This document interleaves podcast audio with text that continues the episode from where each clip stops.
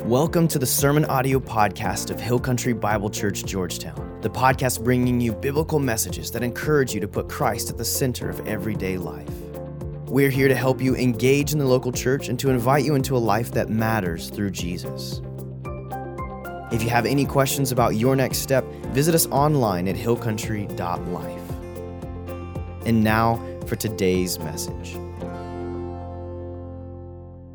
Good morning. Good to see you guys. All right, so here's a question for you. Have you ever been your own worst enemy? And the answer is yes, okay? You have been your own worst enemy. You know, maybe not in some major area or some major decision that undermined your whole future, but at some point in time, we have all become our own worst enemy. Yeah, I remember back right before I was going to seminary, I needed to get a new car. And since I was planning to live in Denton and commute into Dallas, I wanted to get a very fuel-efficient vehicle. And I became obsessed with little Honda CRXs. Remember those? There was the HF variety, got like 40 to 50 miles to the gallon. I was like, oh, that'll be so cool. And I just knew I had to track down one that I could afford, a used one. And I found a deal in the Thrifty Nickel. Okay, you guys over 50, remember the Thrifty Nickel? It was the old school equivalent of Craigslist. And it was only $4,500. I mean, just too good to be true, right? Yeah, right, exactly. It was too good to be true. And rather than take it to a mechanic or do something intelligent like that, I decided to use my vast knowledge of automobiles and just inspect this car myself.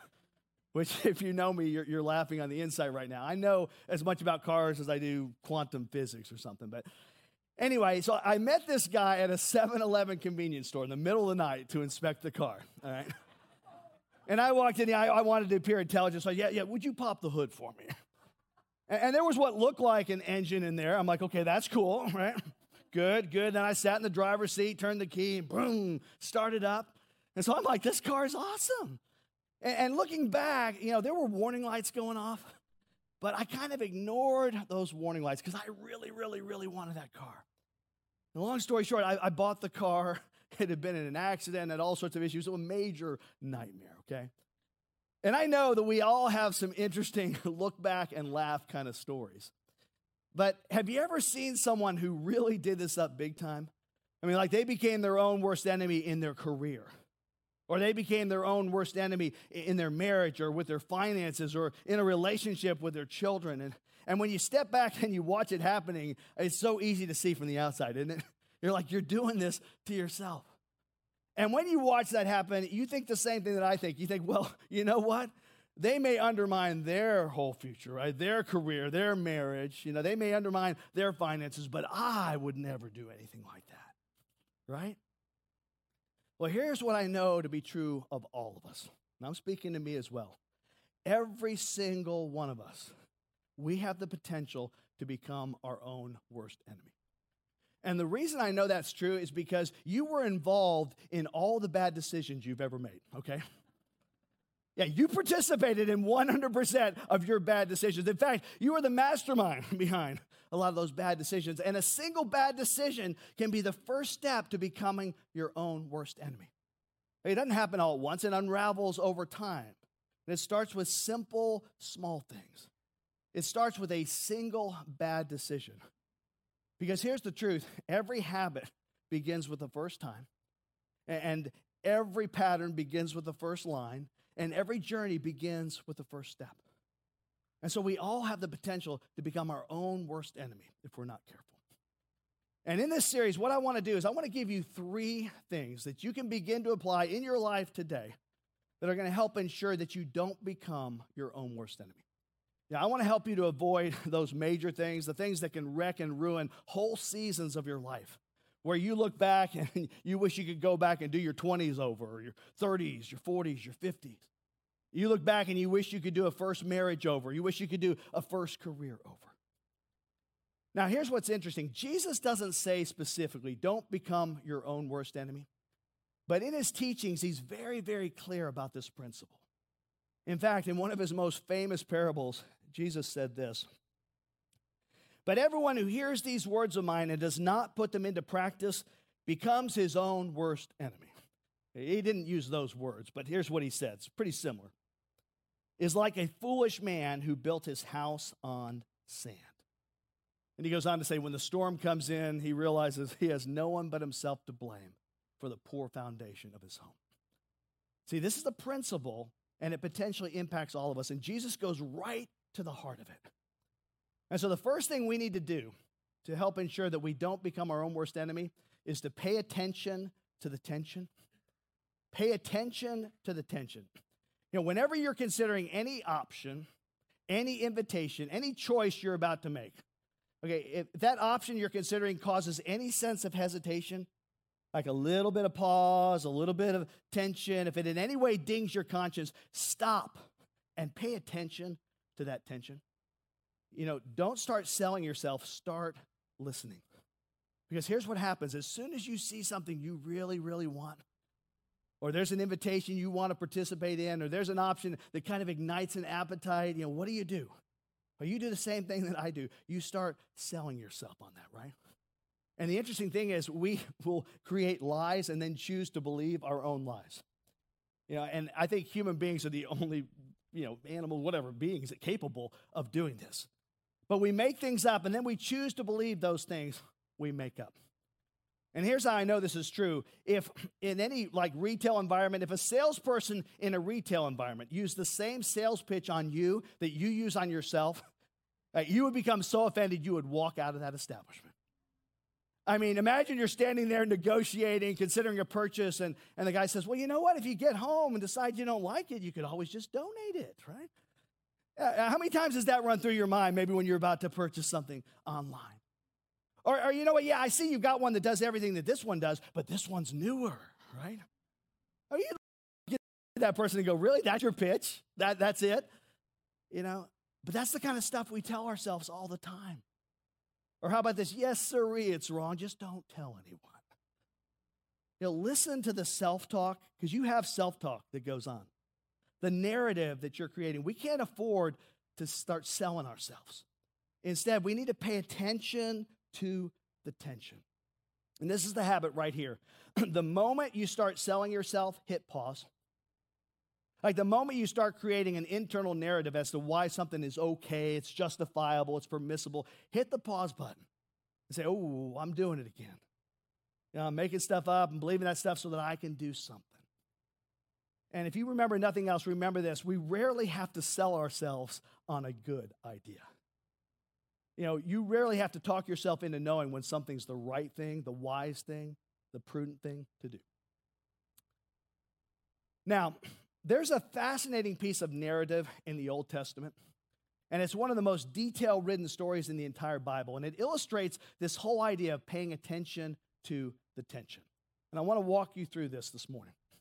It actually revolves around the second king of Israel, King David, but it takes place before David became the king. Now, you may remember the story of King David. King David steps into the pages of history as a young shepherd boy. But then he steps into the spotlight when he kills Goliath. Remember the story of David and Goliath, where David becomes legendary almost overnight because he's this young man who takes on this giant Philistine warrior who is mocking and taunting the armies of Israel. But in David's mind, he's thinking, hey, buddy, you're not just taunting the armies of Israel, you're taunting the armies of God. And God is just looking for a volunteer to shut you up, and I am that volunteer. And boom, suddenly he's famous. Well, King Saul, he's the king at the time, the first king of Israel, he brings David in close because David's become like a legend. In fact, he gives him military prominence, and over time he marries him off to one of his daughters. So now Saul, the king, is David's father-in-law, okay?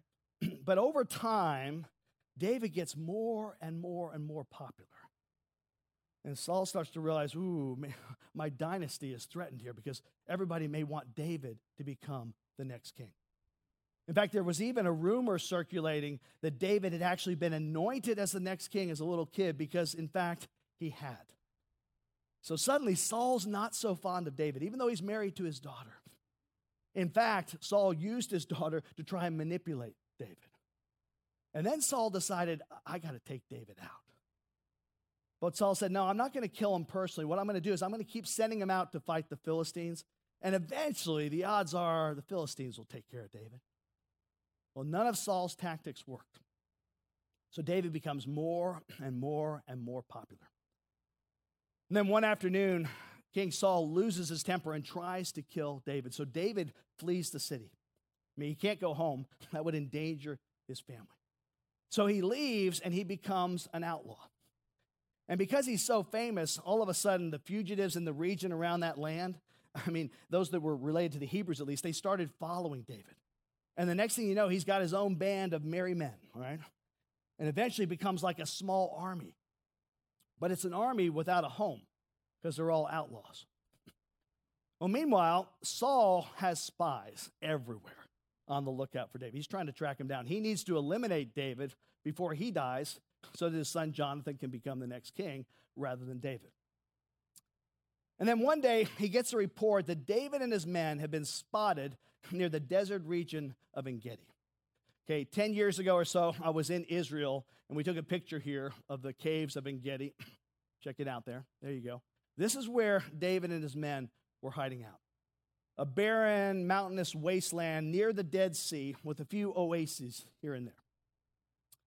And so the text tells us that Saul took 3,000 men with him. That's way more than he needed to defeat David. But again, David's known as a mighty warrior, famous for his ability to fight in open places. And so Saul sets out with these men to look for David. And the text says they arrive at a place called the Crags of the Wild Goats. And there was a cave there. If you've been in that region of Israel, there are caves everywhere. We're going to pick up the story here. Listen to 1 Samuel 24:3. It says, he came to the sheep pens along the way. A cave was there, and Saul went in to relieve himself. Okay? So Saul goes into this cave to use the restroom, all right? Fun fact, maybe, this is the only time I think that I could find in the scripture of a particular individual using the restroom, going to the bathroom in the Bible, all right? It is. I'm like, well, how am I going to deal with this text, right?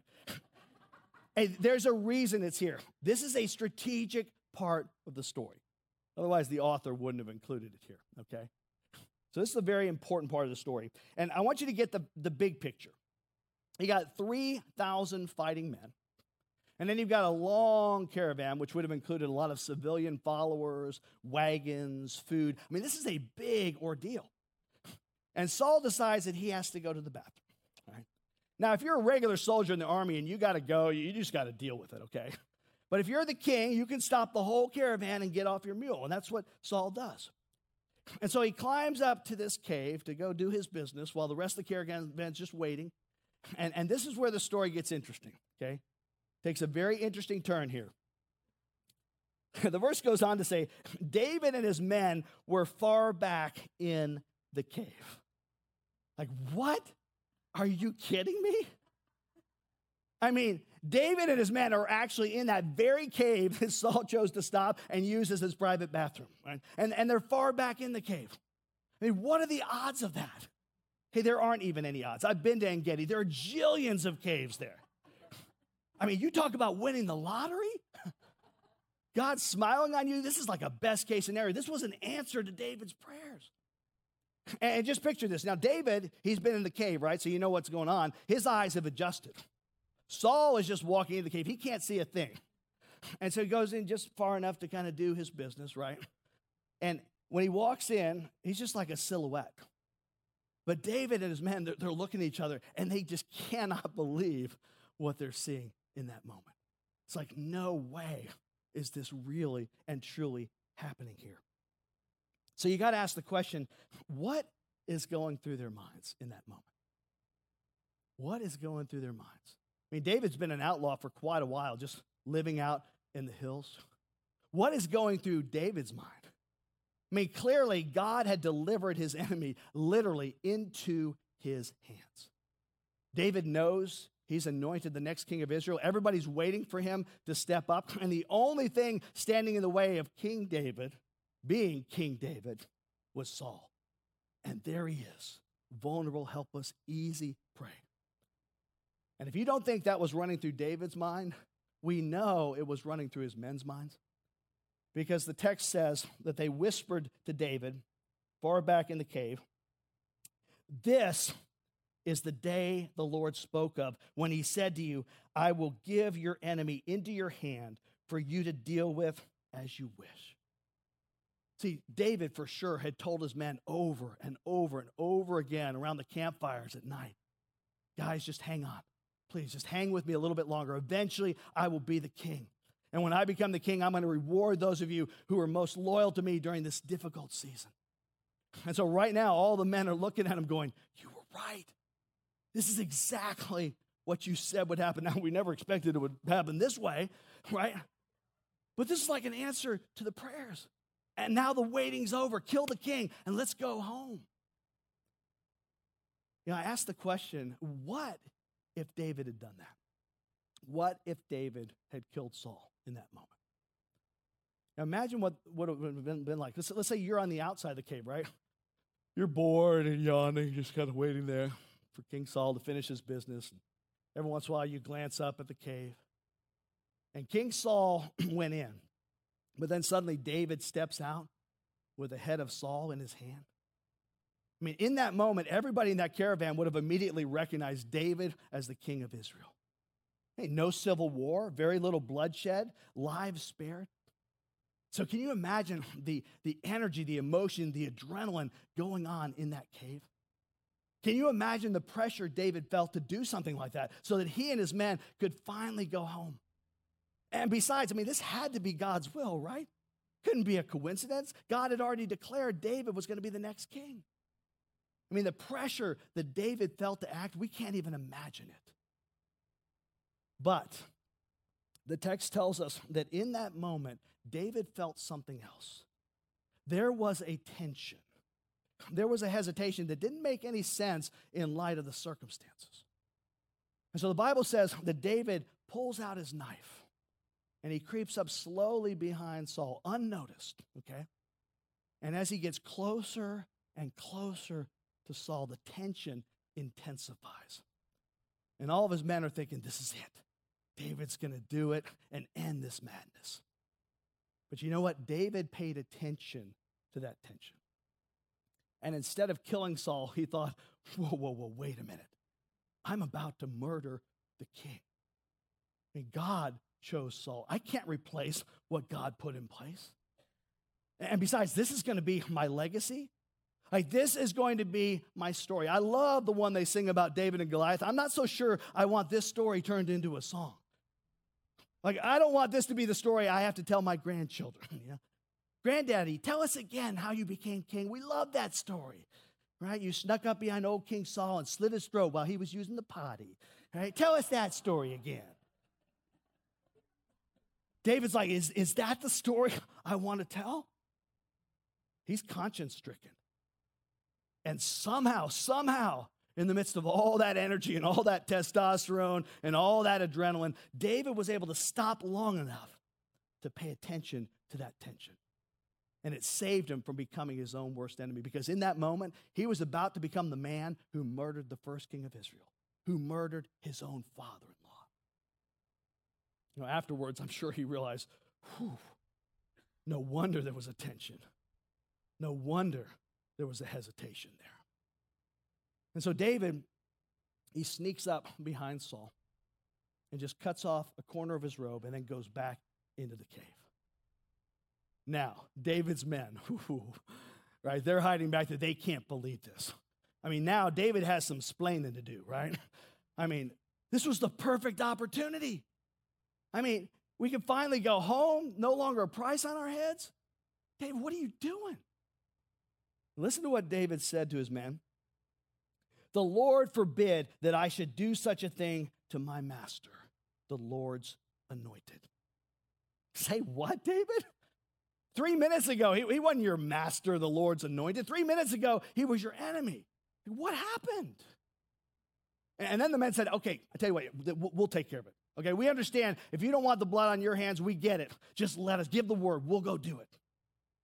And the text says, David sharply rebuked his men and did not allow them to attack Saul. And Saul left the cave and went on his way. Boy, so close, though, right? So close. And here's a question for you. Are you close? Are you considering something and selling yourself on it, and your wife, she's not so sure, your husband's not so sure? Some of your friends are like, really? But then others of your friends are like, yeah, you should go for it, and you are so, so close. Like, is it possible that right now, some of you can't believe I'm even talking about this. You're like, what? This is exactly what I'm going through. But come on. I mean, be honest. You don't have to be honest with anybody but yourself, okay? You know, you lie to yourself a lot. Try to be honest in this moment. Are you considering some bad idea and you're ignoring your conscience? Like, is there an inner hesitation you're ignoring? Are you selling yourself on a decision that's going to follow you and make you a liar for the rest of your life? A part of your story you won't want anyone to know. Like, you won't want to tell it to your kids. You'll skip over it with your grandkids. Are you on the verge of becoming your own worst enemy? If so, can I make a suggestion? You know, I'm not the boss of you, right? I can't tell you what to do. But can I just make a suggestion? Hit pause. Stop selling yourself and just listen to the wiser voices around you. And perhaps listen to that still small voice inside of you going, this is not the best thing to do. Because maybe, I don't know, but maybe it's the whisper of God who loves you and is doing everything he can to keep you from becoming your own worst enemy. So Saul, the text says, exits the cave. Right? He has no clue how close he came to joining all of his dead ancestors. And he walks back down, he gets on the mule, and then he hears a voice. And it's a familiar voice. And it's coming from the direction of the cave he just exited. So everybody's head turns, and there at the mouth of the cave that Saul just walked out of is David, flanked by his men. And get this, David bows down in honor of the king. But then he stands up and he holds the corner of Saul's robe. And in that moment, everybody there knew who the better man was. It was David. And then David, he goes into this lengthy speech, and I'm not going to read the whole thing, but at the end of it, he says to Saul, "May the Lord judge between you and me, and may the Lord avenge the wrongs you have done to me, but my hand will not touch you." Say, I'm going to do the right thing. I'm not going to take matters into my own hands. Because David listened to that still small voice, that tension, that hesitation in a moment when most people would have paid no attention, David decided not to use Saul's bad behavior as an excuse for bad behavior. Let me say that again. David decided not to use Saul's bad behavior as an excuse for bad behavior. Now, what about you? You know, are you considering behaving badly based on someone else's bad behavior? Or what they did to you, or what they're thinking about doing to you, or what everybody else around you is doing? Are you considering becoming like someone you don't even like? Remember, we rarely have to sell ourselves on the right thing to do. Very rare. So now all eyes have turned from David to Saul, and he's completely humiliated by David. But the interesting thing is he's not humiliated by David's military skills. He's humiliated by David's character, David's self-control, David's humility. And Saul has no choice at that point. He turns his army around and heads back to Jerusalem. Folks, that's the power of paying attention to the tension. So when you encounter tension, you start selling yourself. What do? Hit pause. Just hit pause. And you might think to yourself, oh, I just got an overactive conscience here. Maybe, but maybe not. Either way, hit pause. You know, if there's something that someone else puts their finger on and you're mad because they brought it up, but you can't get it off your mind, it's bothering you, here's my advice. Let it bother you. Sit with that tension. Don't rush by it. That tension may be God's way of keeping you from becoming your own worst enemy. You don't want to make that first bad choice because, after all, every habit begins with the first time, and every pattern begins with the first line, and every journey begins with the first step. So let's say there's something that bothers you about another person that you're around. Okay, let it bother you. Maybe there's something that kind of bothers you about this deal you're about to strike. Okay, let it bother you. Maybe there's something that bothers you about a set of circumstances or an invitation, whatever it is, Don't rush by it. Sit on it. Let it bother you. Face it until you either find that it goes away or you go in a different way. Because hear me on this. Oftentimes what begins as simply an uneasy feeling that you have eventually becomes something that is backed by wisdom and reason and insight. You know, it's that moment that David had as he snuck up behind Saul. And suddenly it's like, whoa, whoa, whoa, wait a minute. Wait. What? I mean, yes, in one context, this makes perfect sense. But in another context, I'm about to murder my own father-in-law. What was I thinking? I'd like for you to make a commitment this morning. And in each of these sermons throughout this series, we're going to ask for a commitment. And the first commitment is simply this. Would you be willing to pause until you pinpoint the cause? Pause until you pinpoint the cause. Like, I'm going to explore, why is this bothering me? Why do I feel uneasy right now? Everybody else says it's okay. Everybody else does it. Is there a tension that deserves your attention? If so, pay attention, because that'll be a decision that'll lead to fewer regrets. A decision that may keep you from becoming your own worst enemy. Pray with me. Lord, I want to thank you so much for this incredible story that you recorded for us in the Old Testament. And it teaches us that in a moment, something can appear right and we can sell ourselves on those things. But so often there's some tension there. There's some hesitation. And I pray that whenever we feel that, whatever we're doing, we would hit pause.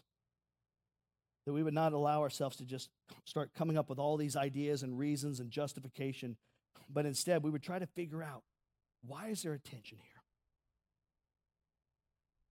Because we rarely have to sell ourselves on good ideas. God, would you help us to pause until we pinpoint the cause? Just sit on it and wait and pray to you and ask you for wisdom. God, my prayer this morning for each and every one of us, myself included, is that we would not become our own worst enemy. Because so often we do. But God, by the power of your Holy Spirit living in us and our conscience and those things, you speak to us. And oftentimes we just need to be listening. We just need to pay attention to the tension. It's in Jesus' name we pray. Amen. All right, so as we dismiss today, let me just encourage you this week, as you go out and there's a hesitation, there's a pause, there's tension, pay attention to that tension. You know, hit pause until you pinpoint the cause. Have a great week, people.